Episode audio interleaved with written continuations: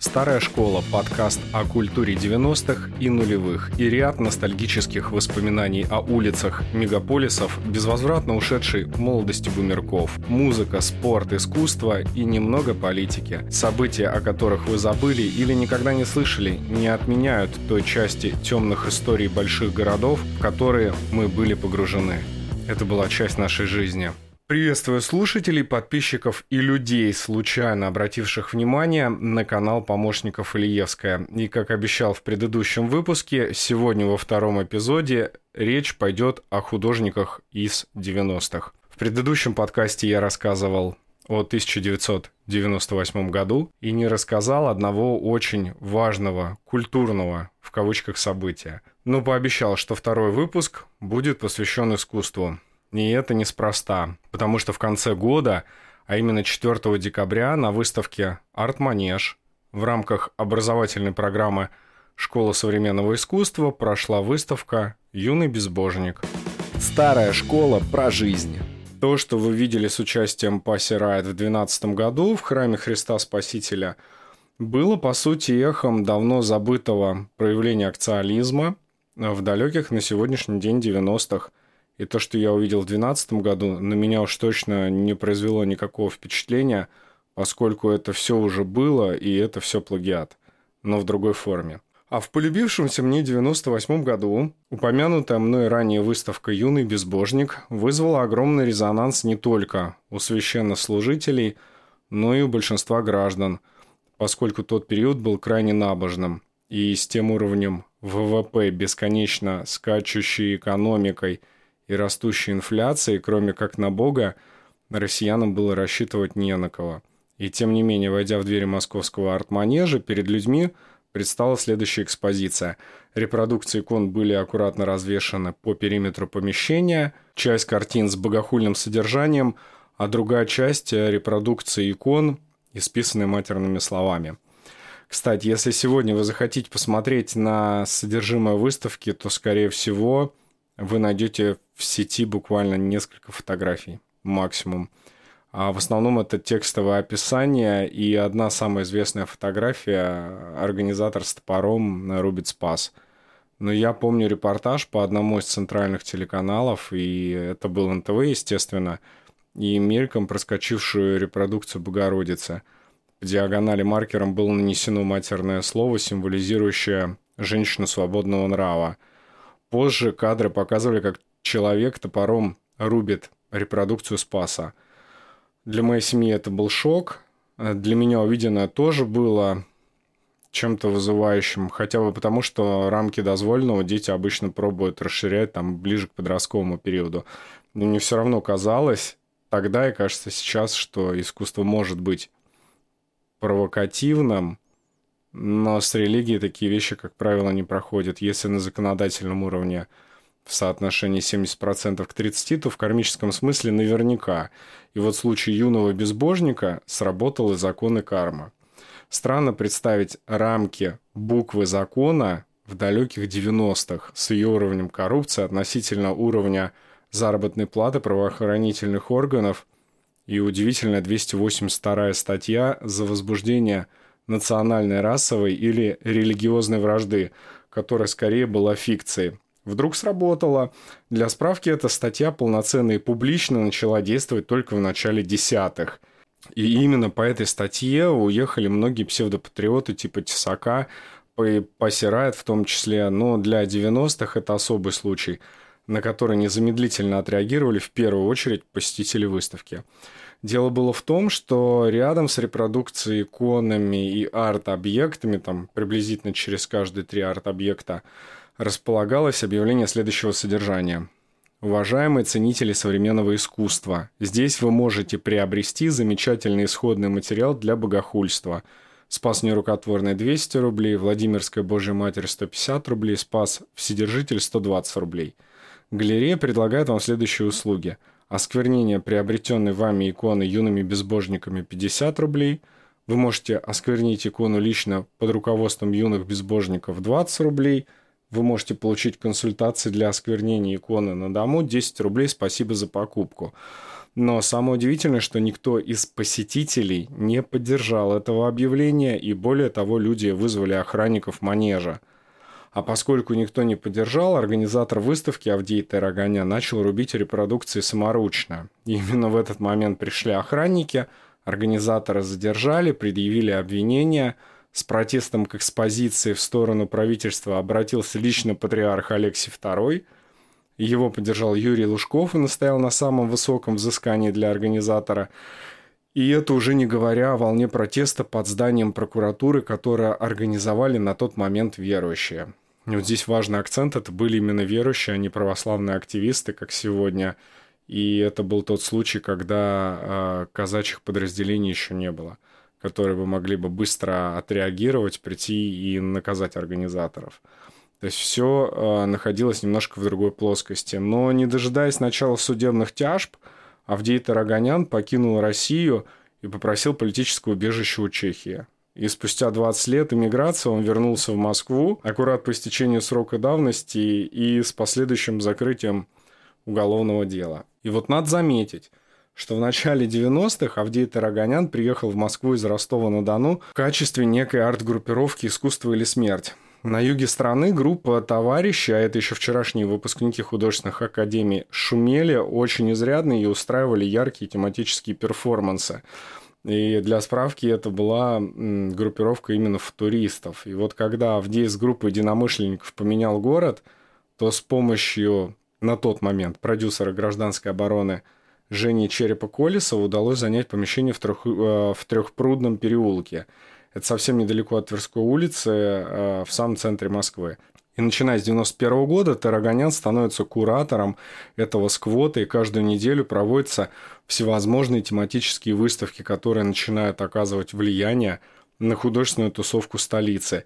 И на первых порах оплачивать помещение помогает э, небезызвестная Ольга Свиблова, искусствовед э, и инициатор, и директор нынешнего Московского дома фотографии – и это было беспечное время, вот когда искусство было максимально свободно и открыто. И этим моментом, естественно, в сквоте, ну и не только в сквоте, вообще во всей арт-России пользовались абсолютно все.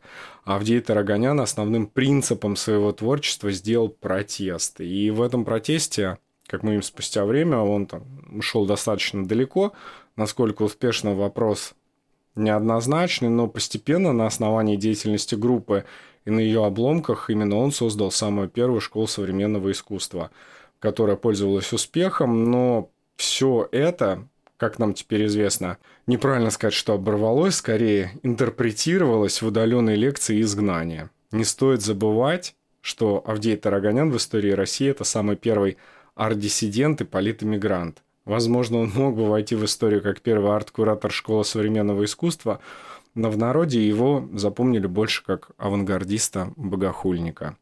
И было бы, наверное, не совсем справедливо, если бы я не упомянул о других арт-галереях того романтического времени, когда галеристы были радикалами, а художники полностью соответствовали образу жизни новых русских.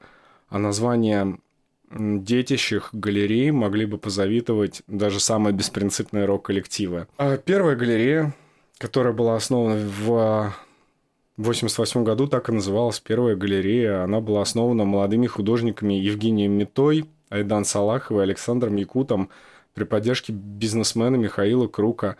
А галерея Марата Гельмана, которая успешно существует и по сей день. Она все с тех же времен.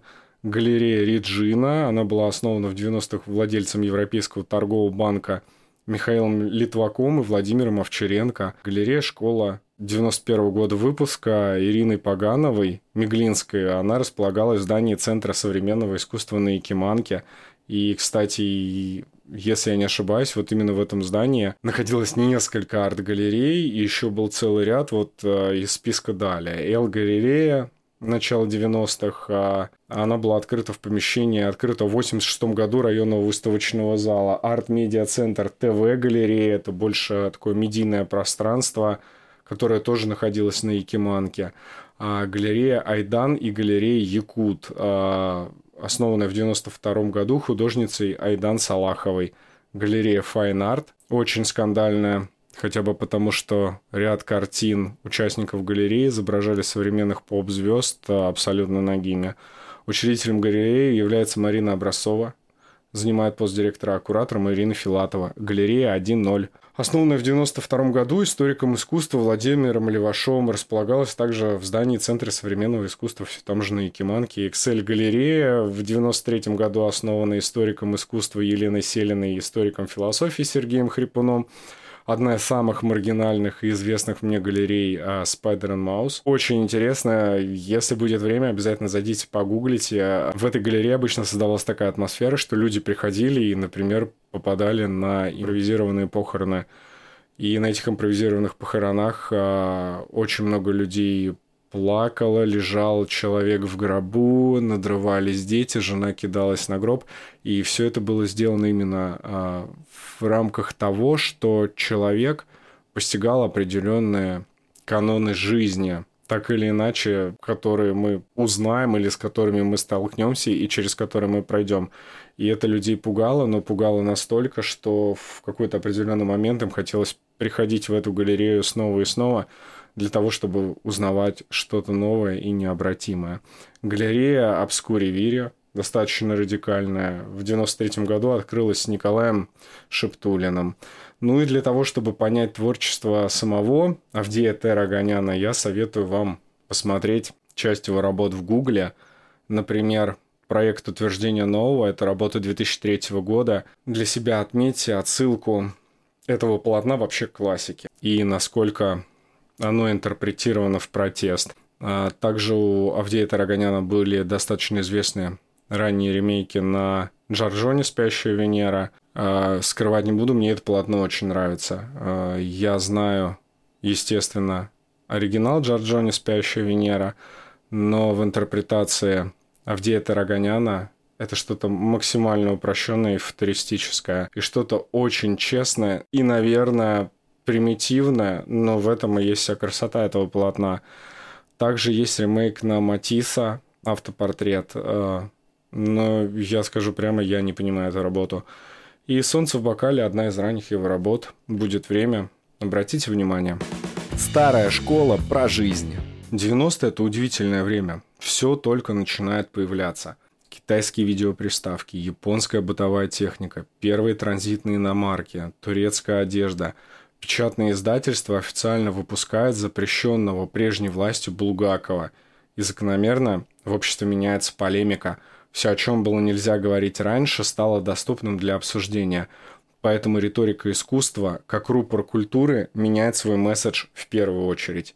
Для меня, как для ребенка в то время, это не было очевидно, поскольку я был юн, и моим главным проводником в мир прекрасного была моя мама – все начиналось еще с советских энциклопедий искусства и базовой интеграции. А иконопись Андрея Рублева, эпоха высокого возрождения Сикстинской капеллой, мастера эпохи романтизма, и так мы плавно подходили к авангарду начала 20 века.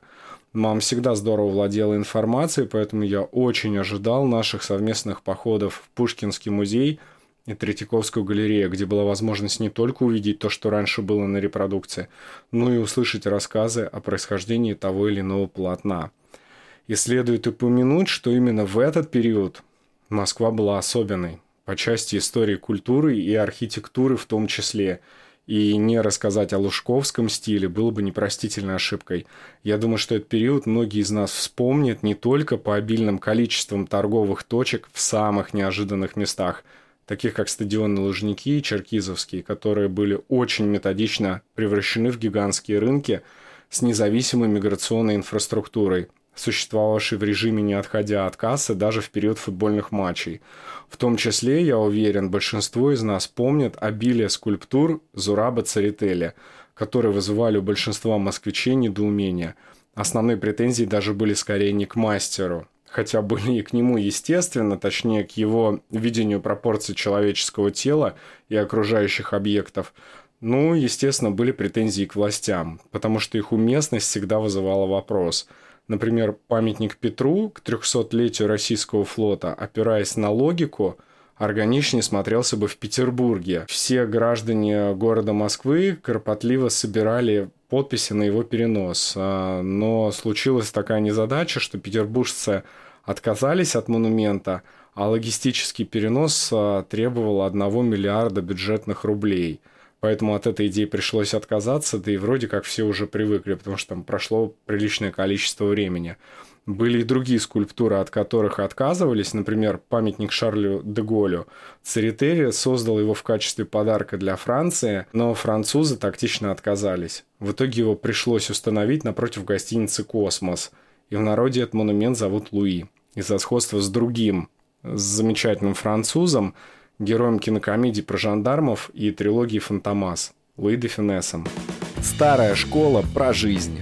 И как мы все прекрасно помним, если бы лужковский стиль был ограничен только Церетели, то вряд ли бы этот эпизод в жизни москвичей смог бы существовать так ярко. Помимо скульпторов были еще и художники, которых принято также относить к этому периоду. И когда я был студентом, то подрабатывал барменом в небезызвестном хард-рок-кафе на Арбате. И к нам почти каждый день приходил Игорь Иванович. Кто-то из моих коллег мне рассказывал, что он художник. И вот Вспоминая Игоря Ивановича, я жалею только о двух вещах. Первое, почему я не узнал его фамилию, и второе, почему я не задал вопрос о том, кто, по его мнению, достойный современный живописцы. Общались мы не так, чтобы часто, поскольку, несмотря на благородную седину и достаточно приличный костюм, в сочетании с бокалом Кассельер Дель Диабло и почтенными благородными дамами в его компании – вот к справке на тот момент Игорь Иванович было где-то лет 60 с хвостиком, а его спутницам обычно лет там на 10-15 младше. Поэтому глупыми вопросами я его обычно не тревожил и не отвлекал но однажды не удержался и спросил напрямую, каково это создавать картины, и услышал более чем исчерпывающий ответ. Это даже лучше, чем секс. И вот этот ответ был достоин его как мастера лично для меня, потому что ежедневного стороннего наблюдателя его повседневного образа жизни охарактеризовал вот его как человека а именно преданному своему делу за счет такого емкого ответа. И после этого я, естественно, спросил его о том, что он думает насчет Александра Шилова и Ильи Глазунова. Это вот такие типичные представители художественной богемы лужковского стиля. Оба имели личные галереи в центре, недалеко друг от друга и недалеко от храма Спасителя. Их выставки пользовались популярностью в народе, и оба они имели одну общую черту, писали партийных знаменитых а, и у власти людей, и, что характерно, исключительно состоятельных. И вот после моего вопроса Игорь Иванович побледнел, поставил бокал, опустил сигарет в пепельницу и произнес. «Саша, бог мой, но это же просто дурной вкус». Он больше ничего не добавлял, но по его интонации было понятно, что услышанным он крайне разочарован. И самое удивительное мне стало только спустя время понятно, о чем он хотел сказать. Вот то, что нравится народу, это не всегда про искусство. Точнее, есть искусство для масс-маркета, а есть особенное искусство, которое понять может только человек посвященный. И вот Илья Глазунов, например, попал в то время, когда он большинству людей понятен. Точнее, понятны его сюжеты картин. Потому что, например, вот он написал портрет Леонида Ильича Брежнева, которого все знают. А кому может позволить писать свой лик генеральный секретарь? Только признанному мастеру, а еще желательно потомственному. Вот и с этим у Глазунова тоже все было достаточно неплохо, поскольку его супруга Нина Виноградова-Бенуа была из старинного рода того самого Бенуа, который еще в начале 20 века спроектировал русскую капеллу в Дармштадте, собор святого Александра Невского в Варшаве и великокняжескую усыпальницу в Петропавловской крепости. Все сходилось настолько, что злые языки поговаривали, брак Ильи Глазунова с избранницей был по расчету. Но Нина Александровна Виноградова-Бенуа не чаяла души в своем муже – и служила его таланту, принимая и не осуждая его романы на стороне. Более того, бытует легенда, что в 86 году, когда она покончила жизнь самоубийством, выпрыгнула из окна в меховой шаг. Для того, чтобы головной убор скрыл ее изуродованное лицо, и супруг не был шокирован ранами при опознании. На тот момент у пары было двое детей – сын Иван и дочь Вера. И вот, к слову, Иван впоследствии стал священником. Старая школа про жизнь. И если вернуться к творчеству художника и отбросить драматическую часть личной жизни, то сам драматизм никуда и никогда не уходил из э, картин мастера. Прежде народ узнал Глазунова по работе генсекретаря, точнее его изображению. Но еще раньше его узнала интеллигенция. Я не буду вдаваться в подробности, какой ценностью были в советское время книги. Особенно хорошая литература в многотомовой подписке, например, там, Станкевич, Гюго, Дюма Отец, Джек Лондон, русская классика. За этими многотомниками велась буквально охота. Люди стояли в очередях по несколько лет, потому что это был показатель привилегированности, уровень образованности и лакмусовая бумажка столичной интеллигенции креативного класса. А теперь представьте, что иллюстрации к дефицитной подписке Достоевского полностью оформлял Глазунов – и сейчас я могу уверенно похвастаться, что именно эта раритетная подписка есть в моей библиотеке. Спасибо деду и дяде. Кстати, заметьте, насколько мой дядя крут, что уже второй эпизод подряд уверенно удерживает фору инфлюенсера в моей жизни. И я уверен, что вот после третьего эпизода он обязан стать культовым персонажем. И самое удивительное, что к этой подписке я вернулся сразу после выставки в Манеже. Я, мама и папа поехали просвещаться – Инициировала, конечно же, мама, и главным экскурсоводом тоже была она. Это был конец 90-х, февраль месяц или март, если я ничего не путаю, и огромный манеж – и внутри огромного манежа я, маленький мальчик, увидел картину 6 метров в длину, 3 метра в высоту, с множеством лиц и фигур. Лицами были правители, святые, великий писатель, злодеи, герои. На заднем плане Кремль переходит в Петербург, который экспозиции превращается в ключевых лиц революции в центре распятия Христа. И он был мертв. Каждая деталь, каждое лицо было монументально и выразительно. Это были лица России из недр веков и понимания недавние времена. Все эти лица смотрели на меня, маленького длинного мальчика. Справа была мама, а папа что-то разглядывал в левом нижнем углу. Картина называется «Вечная Россия». Вы можете ее посмотреть онлайн на официальном сайте художника. Даже онлайн она производит впечатление. Я не художник, чтобы судить, как Игорь Иванович, но я могу сказать абсолютно точно – если вы застали 90-е, или вы не понаслышке знаете, что такое Россия – вы обязательно поймете Глазунова, вы его почувствуете. И особое внимание прошу обратить на глаза персонажей картин. Мне кажется, они скажут гораздо больше о поиске художника и загадке его печали.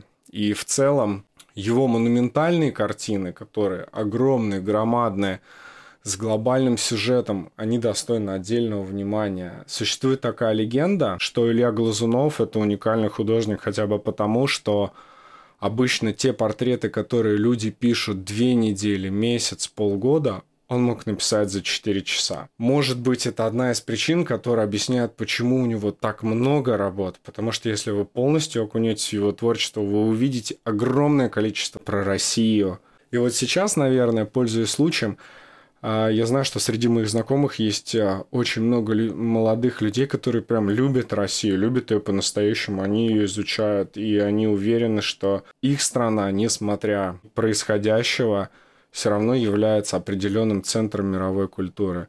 Вот именно им, таким как а, друг моего детства Макс, я бы хотел передать привет и обязательно посоветовать картины Ильи Глазунова, которые вот от той самой Россиюшки – которая с самого детства, вот где-то там, в глубине сердечка. Старая школа про жизнь. Ну и по сложившейся традиции, наверное, третьего художника, вы знаете, тоже как бы было бы неловко пройти мимо Александр Максович Шилов, а, человек, чья галерея, кстати, находится совсем недалеко от галереи Ильи Глазунова. Если будете в Москве, рядом прям от храма Христа Спасителя, если вы станете напротив него, вот буквально с левой стороны от него будет находиться галерея Ильи Глазунова.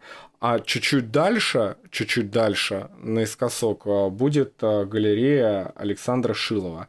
Но про Александра Шилова, вот вы знаете, сожалению, ничего вам не расскажу. Художник-то интересный на самом деле, однозначно талантливый, но какой-то драматургии или э, интересных поворотов в его судьбе их нет, поскольку мастер э, максимально пытается скрыть свою личную жизнь. И если вы погуглите, то про него, наверное, больше скажет его творчество, чем его биография. С биографией есть определенные белые пятна. Почему они есть? Ну, наверное, потому что он все-таки захотел оставаться инкогнито. Работы интересные, но лично для меня, наверное, не столь примечательное, как у Глазунова. Но это вкусовщина, и я бы не опирался здесь а, в вашем выборе на мое мнение. В целом, в 90-х Россия, в первую очередь, не стоит забывать, это все-таки лужковский стиль. Лужковский стиль – это очень специфическое видение архитектуры, культуры, изобразительного искусства, но примечательность жизни в том, что времена не выбирают, и в любые времена всегда есть а, вот эти бриллианты, которые формируют созвездие классиков. Поэтому мой вам совет – не осуждайте времена, вспоминайте их с любовью и разбираясь в той или иной эпохе, посмотрите на того, кто вам близок, посмотрите на искренность творчества, посмотрите на глубину. Мне кажется, что вы для себя найдете очень много интересных авторов э, и интересных произведений. С вами был Помощников, подкаст «Старая школа». И самое время логически подвести э, этот выпуск э, к завершению и огласить следующий анонс, поскольку в этом выпуске мы затронули такие интересные темы, как статья 282 и разжигание межнациональной розни, то с радостью проанонсирую следующий выпуск. И следующий выпуск будет про скинов, скины 90-х. Вам спасибо за прослушивание. До новых встреч. Старая школа – подкаст о культуре 90-х и нулевых и ряд ностальгических воспоминаний о улицах мегаполисов, безвозвратно ушедшей молодости бумерков, музыка, спорт, искусство и немного политики. События, о которых вы забыли или никогда не слышали, не отменяют той части темных историй больших городов, в которые мы были погружены. Это была часть нашей жизни.